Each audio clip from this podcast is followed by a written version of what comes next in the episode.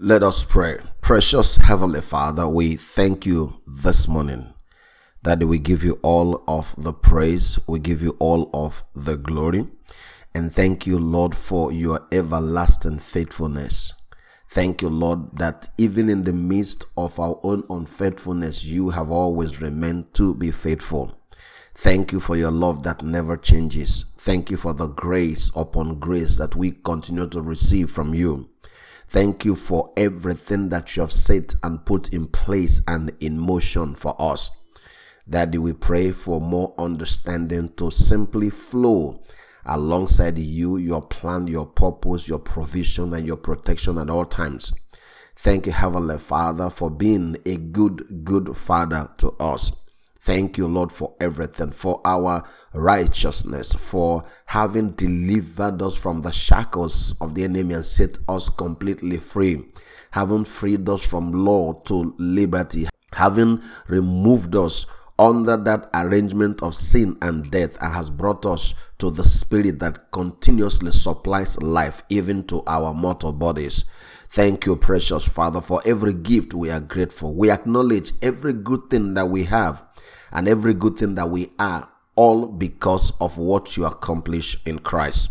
We are deeply, deeply grateful. And thank you, Heavenly Father, for abundant provision that is made and that we are walking in. Thank you, Father, for we are always at the right place at the right time. Thank you, Father, because we are always having all sufficiency of all things at all times. And we all, all of us, are abounding to every good work, the good works for which you have proposed for us. Thank you, Lord. Thank you, Father. We give you praise and we give you glory. And everyone who prayed with me this morning will say aloud, Amen and amen. Good morning to you today. Of course, it's your brother, Pastor Chido Jacob, and let me welcome you to this this episode of our ongoing daily fellowship with the word and we have been discussing how living in the consciousness of heaven can literally transform our entire life soul spirit and body. It can give us an entire new direction for our life new energy new strength new sense of purpose and put us exactly where God wanted us to be. And of course, this morning, let me break that statement down. What I need you to understand and what is real, and this is something that many of us should always realize, is that there is never any independent action. There's never any independent decision. There's never any independent choice. Don't forget, it's our choices and our decisions that leads us to certain action. Don't forget, it's our choices, it's our decisions that leads us to certain action. And if you peel it a little lower, you will know that even the choices and the decisions are driven by something else below the surface. If we pull it back a little bit, today I'm going to take many actions Today, you are going to take many actions, and those actions are a result of choices and decisions that you're making. But how you make that decision, something else is below the surface. There's something else below the surface. Don't forget, no action, no choice, no decision is independent. Something is always below the surface. So, what we're saying in this essence is this that if we live in this consciousness of heaven, or before I start to say that, let me say it this way. What is that something that drives us from within? That is the question. What is it that drives me from within? So now, what we're saying is this that the more we live in the consciousness of heaven, the more our consciousness lives in heaven. That means outside of this realm, the more my consciousness, my mind lives in the spiritual reality, the more I am going to be driven by heavenly forces. Again, let me repeat one more time. So, what we're saying in essence is this that living in the consciousness of heaven can completely, totally transform my life and your life. And this transformation will continue to align properly with the plan and purpose of God for my life, for your life, for the earth, the more I live in that consciousness, it can transform my life completely. But how does it do that? And I'm saying this morning, don't forget, there is no choice that is independent. There's no action that is independent. Choices and actions are driven by, there has to be a motivation, either a fear, or a motivation or a concern. There has to be something, and that force, whatever that force is, is actually where the real human being is because it's like something is playing a drum that you are dancing to. The question we must always look at at all times is what is that thing that is driving us below the surface? And so this morning, I'm saying that the more our consciousness lives in heaven, the more we are going to be driven from within by heavenly forces, by heavenly ideas. Praise God. And of course, I've been using Hebrews chapter number 11 to give you the examples line by line, how it was the faith these people had and what was the faith? A promise was made to them. The promise of a Messiah was made to them. Some of them lived a thousand years before Christ came, but they were so certain, so convinced that that promise became what drove them from within. And the actions they took because of that conviction is what we call faith. So faith is acting out of the convictions that you have based on who Christ is.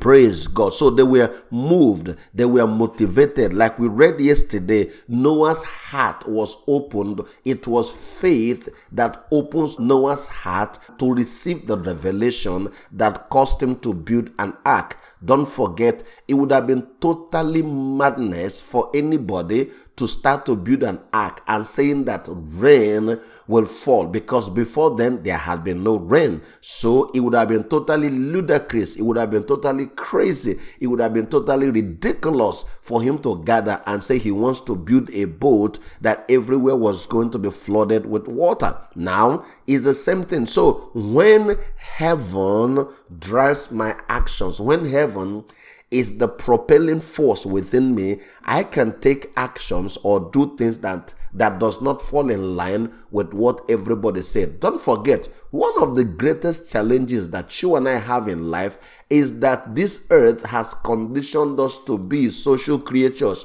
We like to follow impacts. We like to follow impacts, and none of us are exempted. If you want to think about what I'm telling you, how many times have you tried to pattern you are dressing according to the reigning fashion. Nobody is exempted. All of us have been conditioned to want to be accepted, to want to belong to the group, to want to belong to the community. So when a certain level of dressing emerges, you don't ask where it comes from. Once you start seeing one or two, three people wear the same thing, you will want to wear the same thing. That's the reality. We have been conditioned to follow. And in many ways, there's nothing wrong with that. It's part of our being. But when we now beyond what everybody sees, it means that we can act or talk or live in a way that is different from how everyone else lives. Praise God. I wanted to bring this explanation to bring this whole thing down, to step it further down. So this morning, I'm going to be reading again Hebrews chapter number 11, beginning from verse number 8. Yesterday, we took the example of Noah. Today, let's go to the example of Father Abraham. And of course, it starts immediately by saying, faith moved Abraham to obey God's call. Remember, all the time I was taught about Abraham, I was always told that Abraham was a perfect man. He obeyed God. Whatever God asked him to do, he did it. But the question is, why is that? Why did he obey? Is because he had a clarity of the promise. Praise God. He had a clear understanding of the promise. So it wasn't him just doing things, it was the promise he had within him that motivated him. And that's what the Bible is saying here. So you can see that uh, faith motivates, faith opens the heart, faith guides us, faith leads us. Again, don't forget, I've explained over and over what this faith is. Praise God. So he says, faith motivated Abraham to obey God's call and leave the familiar to discover the territory he was designed to inherit from God. So, of course, you know the story. He left his family. The question is imagine somebody coming to tell you, you know what, I'm going to leave my comfortable family. I'm going to live where I am and move to a place that is not as familiar, may not be as comfortable. In fact, in his case, I don't even know where I'm going to, but I just know that I'm going somewhere. Have you seen that? That will sound weird to everybody. That will sound crazy. It will look like you've lost your mind to everyone around you. So the Bible says, so he left with only a promise. Don't forget, he left with only a promise and without even knowing ahead of time where he was going. Abraham stepped out in faith. He didn't know where he was going, but he knew, but the promise of Christ was so clear. He knew he was on a path. He knew he was on a plan. You know, today, the way the world was, the strategy of the world, the system of the world is to make sure that you have 100% information. You're cleared about everything. You've dotted all the I's, crossed all the T's. You make sure that every step is accounted for. But this is opposite how those people live their life. And today we call them heroes of faith. What was it? In the eyes of ordinary man who is not seeing what they are seeing, they look crazy, but they were actually walking in the wisdom of God. Praise God. Watch this. Verse number 9 said, He lived by faith, by the same faith, as an immigrant in his promised land, as though it belonged to someone else. He journeyed through the land living in tents with Isaac and Jacob, who were persuaded that they were also co heirs of the same promise. Don't forget, again, it is making clear and clear now what that faith is. Now it starts to tell you that it was about a promise. They lived their life in the reality of a promise. They flowed in everything they did because of how convinced, how they believed God that God was actually going to bring this Messiah. Praise God. Now he has communicated the same thing, the same conviction. He has it to his children, Isaac and Jacob, who also were now persuaded. They now knew, look at what the Bible said, they are co heirs of that same promise. Praise God. Watch this.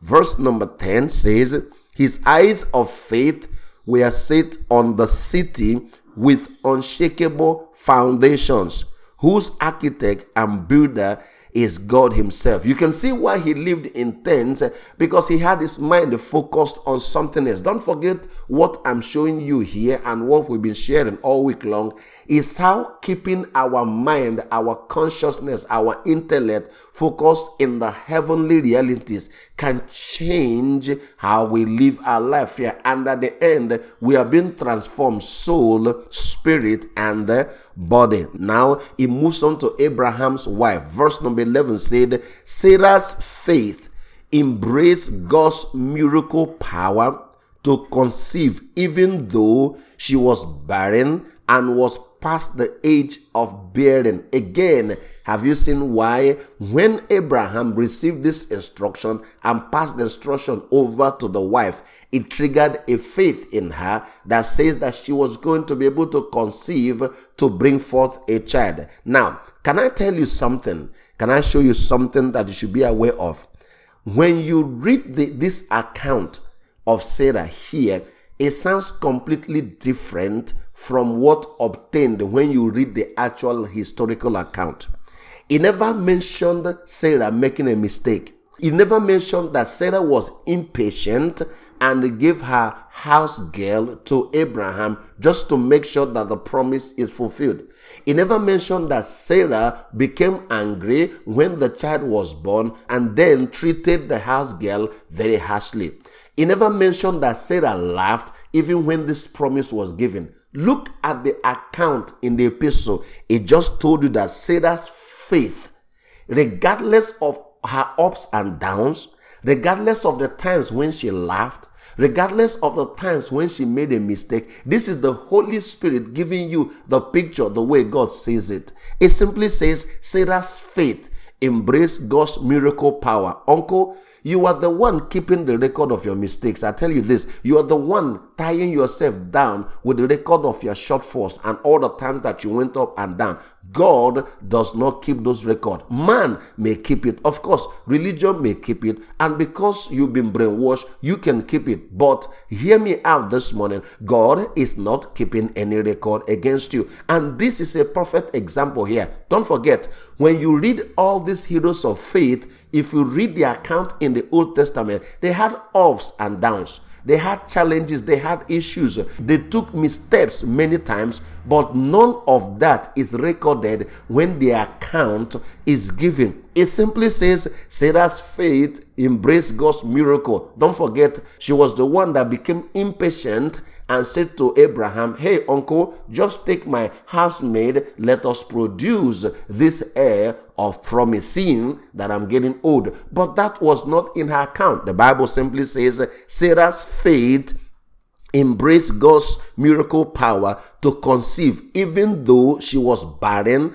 and was past the age of childbearing. For the authority of her faith rested in the one who made the promise and she tapped into his faithfulness. If you listen to me pray all the time, I always want to say this.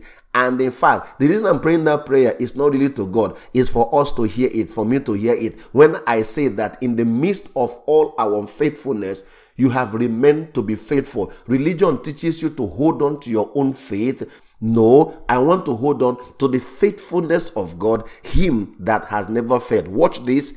A Sarah did not rely on her own ability, her perfection, or her doing everything right to make sure that this. No, the Bible tells us why her what her faith was built on. He said she rested it in the one who made the promise. That's why we say to you, if God has saved you, let the burden of saving you remain in the hand of God. Don't let religion remove it and come and put it on your own head. You cannot carry it. Let the one who saved us, let him keep us saved forever and ever. Praise God. The Bible said she tapped into his faithfulness, not her own faithfulness, not her own ability. Uh-uh. She tapped into the faithfulness of God. Now, did you notice what I've been saying? That this kind of faith has ability to transform even our physical bodies. Here is an example. Even though she has passed the age of childbearing, but this faith reconditioned her body. She was able to conceive and bring forth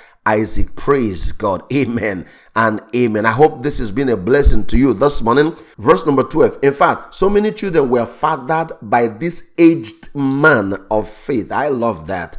So now this faith is conditioning his physical body, not just of the wife, but also him. Praise God. Now, one who was as good as dead, that he now has his offspring as innumerable as the sand on the seashore and as the stars in the sky. Verse number 13, which is where I want you to pay attention to. Look at what it says. These heroes all died still clinging to their faith. They were able to accomplish all these things and died and yet they did not receive the promise, what has been promised. In other words, they did not see the coming of the Messiah. Don't forget that was the promise. Praise God. If you doubt that, don't forget God said to Abraham, In you the families of the earth shall be blessed. That was the promise. Praise God. Now, please look at the concluding phrases carefully. He says, But they saw beyond the horizon the fulfillment of their promises and gladly embraced it from afar. Sir, this is what I've been saying for the past two weeks now that we can see beyond our horizon. We can see beyond the four walls of this cosmos we can see beyond our five senses. And the Bible says they saw the fulfillment of this promise beyond their natural environment and they embraced it from afar. This is what made them heroes of faith. That's what we're saying There's a heaven where the Bible says that there shall be no more death. Our tears shall completely be wiped away. Where God rules, where God reigns, where everything goes according to the plan and purpose of God. We have been waiting to die and go to this heaven. That's what religion has taught us. We are waiting to die and go to this heaven. The question is is it possible that we can look, look beyond our horizon today and look into the reality of that heaven, embrace it from that afar, so that our life, soul, spirit, and body and environment is completely transformed just like theirs? The answer is yes and yes and yes. And that's what we're saying that if I am motivated, if my heart is guided, if my decisions are driven by the consciousness I have from the heavenly reality, my earth shall become my heaven. Now, look at the last line carefully. The Bible says they all lived their lives on earth as those who belonged to another realm. Praise God. Amen and amen. I hope this is all coming together, everything I've been saying. The Bible said they all lived their lives where? Here on earth, but as those who belonged to another realm. Again, they all lived their lives here on earth.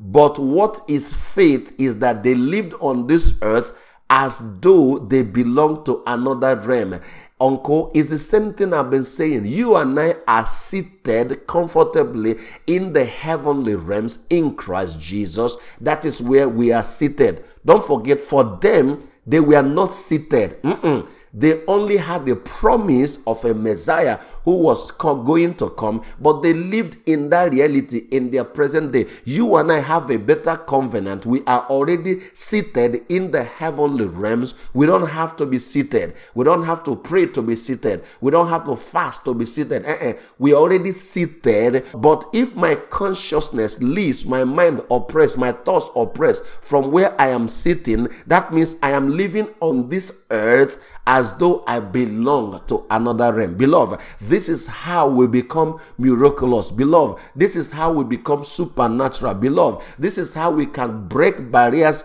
that has never been broken before. Beloved, this is how my life, your life can totally be transformed soul, spirit, and body. And you know the wonderful thing, everyone listening to me this morning can do this. It's no longer a question of God is favoring your brother and not favoring you. God is your neighborhood. His blessing A is not blessing B. No, this door is open for every man who listens to me this morning, who is hearing this message at any time. Praise God.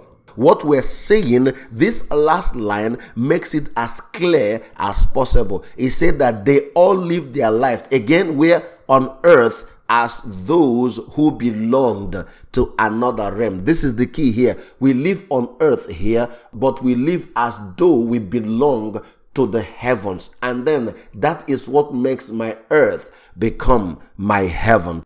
Praise God. Amen and amen. I'm going to stop here and then come back to you again tomorrow by the special grace of God as we continue to look through this. I trust is becoming more and more clearer and everything is coming back to one place. Don't forget salvation is designed to restore us to the original glory that we have in the Father, that we always had with Him before we got here. Now that we are here physically, if we live in the consciousness of that glory, then it becomes my daily living experience. Amen and amen. Please help me enjoy the fullness of heaven today. As you do, don't forget that you have been served.